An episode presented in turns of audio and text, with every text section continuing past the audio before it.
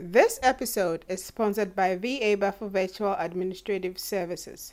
Do you need help with pure administrative tasks in your organization? Feel free to contact us and we will be glad to help. Thank you for joining Immigrants Making an Impact. Anna, how are you doing? Thank you. I'm doing great. How are you? I am blessed. Anna, tell us about yourself. Sure. So, I have been living in the US for almost 20 years now.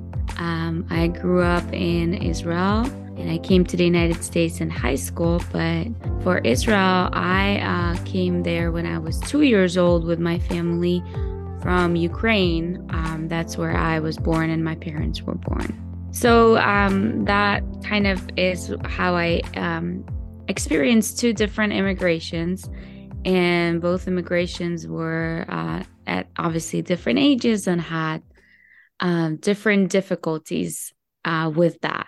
Okay, so we, we will dive into the difficulty part pretty soon. Before that, from Israel, did you move to the US all by yourself? No, so I moved uh, with my parents and my sister, and I moved during high school. So that was a very uh, difficult adjustment just because, you know, as a teenager, you're already having difficulties and then coming to a new country and uh, a new environment, different language, and all that was um, an interesting journey. Mm, I could only imagine. So, you came to the US. How did you um, take us through elementary school and how you pursued your education? Sure. So, elementary and middle school, I did in Israel. Um, and then in high school, I was in the US. And um, as far as education after high school, I did my undergraduate and graduate degrees both in the Washington, D.C. area in the United States. Okay. During your education, especially on a higher level, did you know already what you wanted to do after school and hence the reason why you took a particular study? So during my undergraduate, I focused on international relations and I thought that I wanted to um, do the typical, you know, Washington, D.C. thing and work in something uh, political. Mm-hmm. But um, after I graduated, actually, from my bachelor's degree, I took a four year break um, because I wanted to kind of get a work experience and focus a little more on what I want to do. And throughout those four years, I found the field of uh, security very interesting. So I uh, found a degree in security studies, and that's what I did for my graduate degree, uh, which led me to different careers um, before in the government and uh, right now in the private sector. Okay.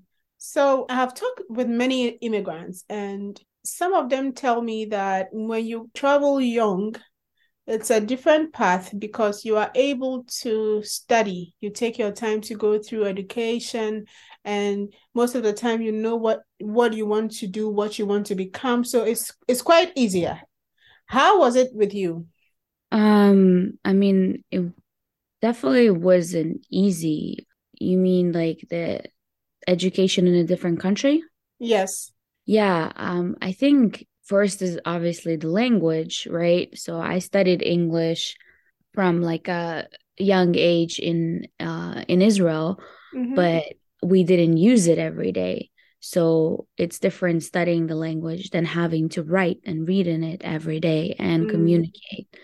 Um also like uh you know writing styles are different so it's a lot of adjustment there and just how the education system, you know, works is very different. Like when I was graduating high school in the US, the whole process of applying to universities is something I wasn't familiar with.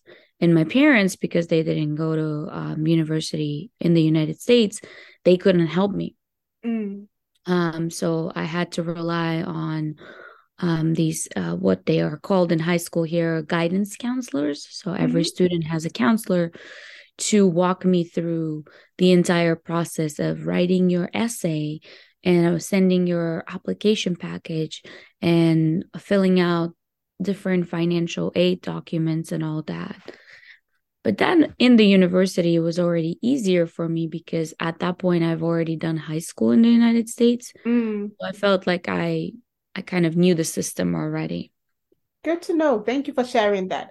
So, if you would have a young immigrant who is now coming to the US or has now arrived in the US and is about to go through elementary school, what would be your advice for her to be able to navigate her integration process?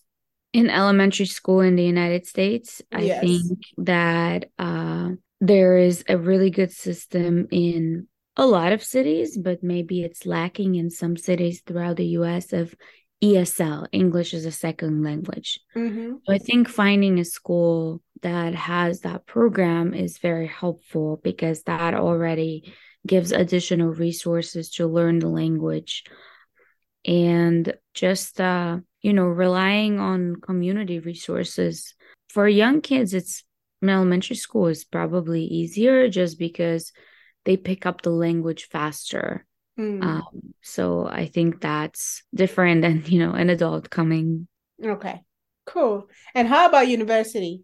How would one be able to navigate the challenges if you would advise anyone?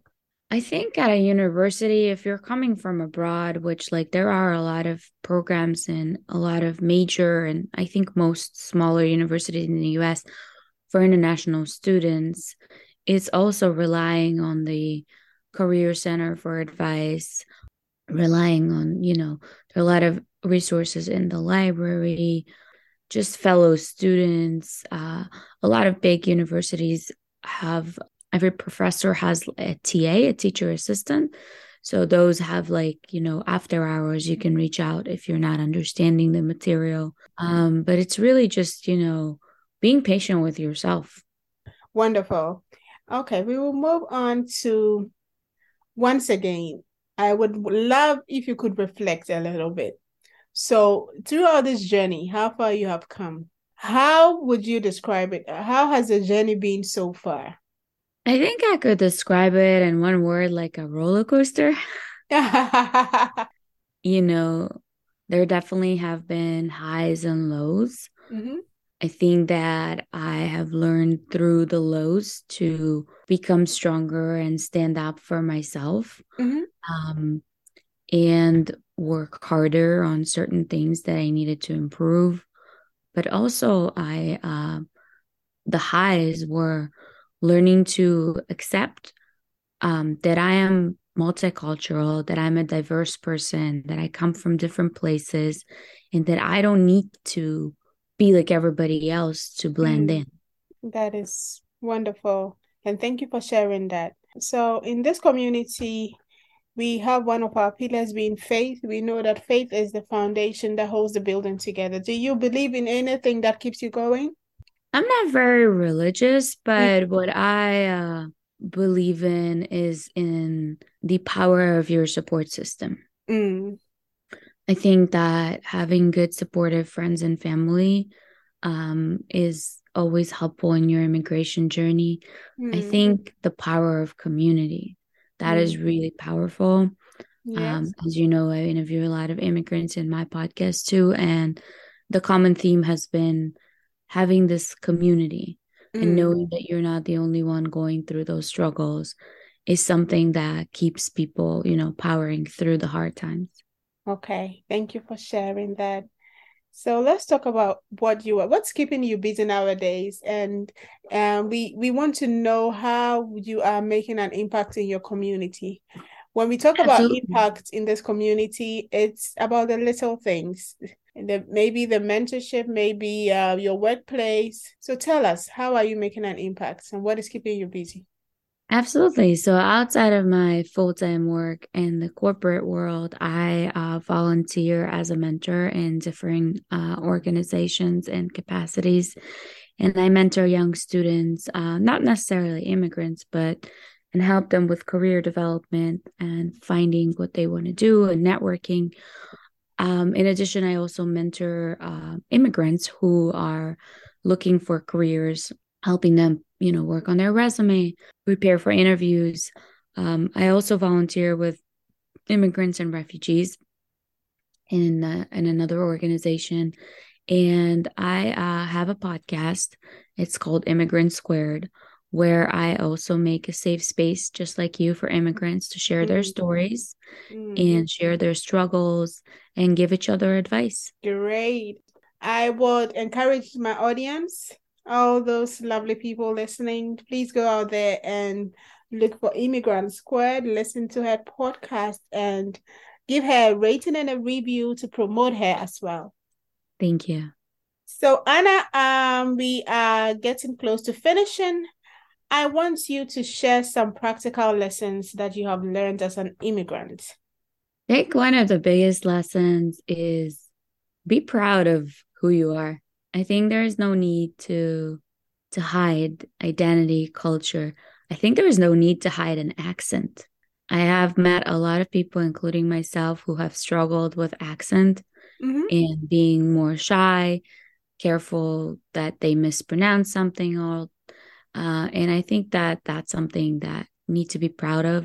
Mm-hmm. I think that a mm-hmm. lot of the things that we have as immigrants that we consider our weaknesses mm-hmm. are actually unique points that we can use uh, to help us to reach our fullest potential. Absolutely. And I couldn't agree more. It's time to invite our community to support you. Is there anything that you are doing that you would want us to support you with? I'm really working just like you to highlight immigrant stories. And I think it's beautiful what you're doing. And I think that we need to connect together as a community. So I know you're in Europe, I'm in the US. Just inviting people to listen to your podcast, to mine, to share their stories if they want to, you know, share their stories on our podcasts and to know that they're not alone. Thank you. Wonderful. I have one more question, Anna. I want you to, if you can, complete this sentence for me. Immigrants are unique Thank you. So, Anna, if you do not have any last words, we will sign out. No, thank you. Thank you so much for hosting me on the podcast. And thank you so much for what you're doing.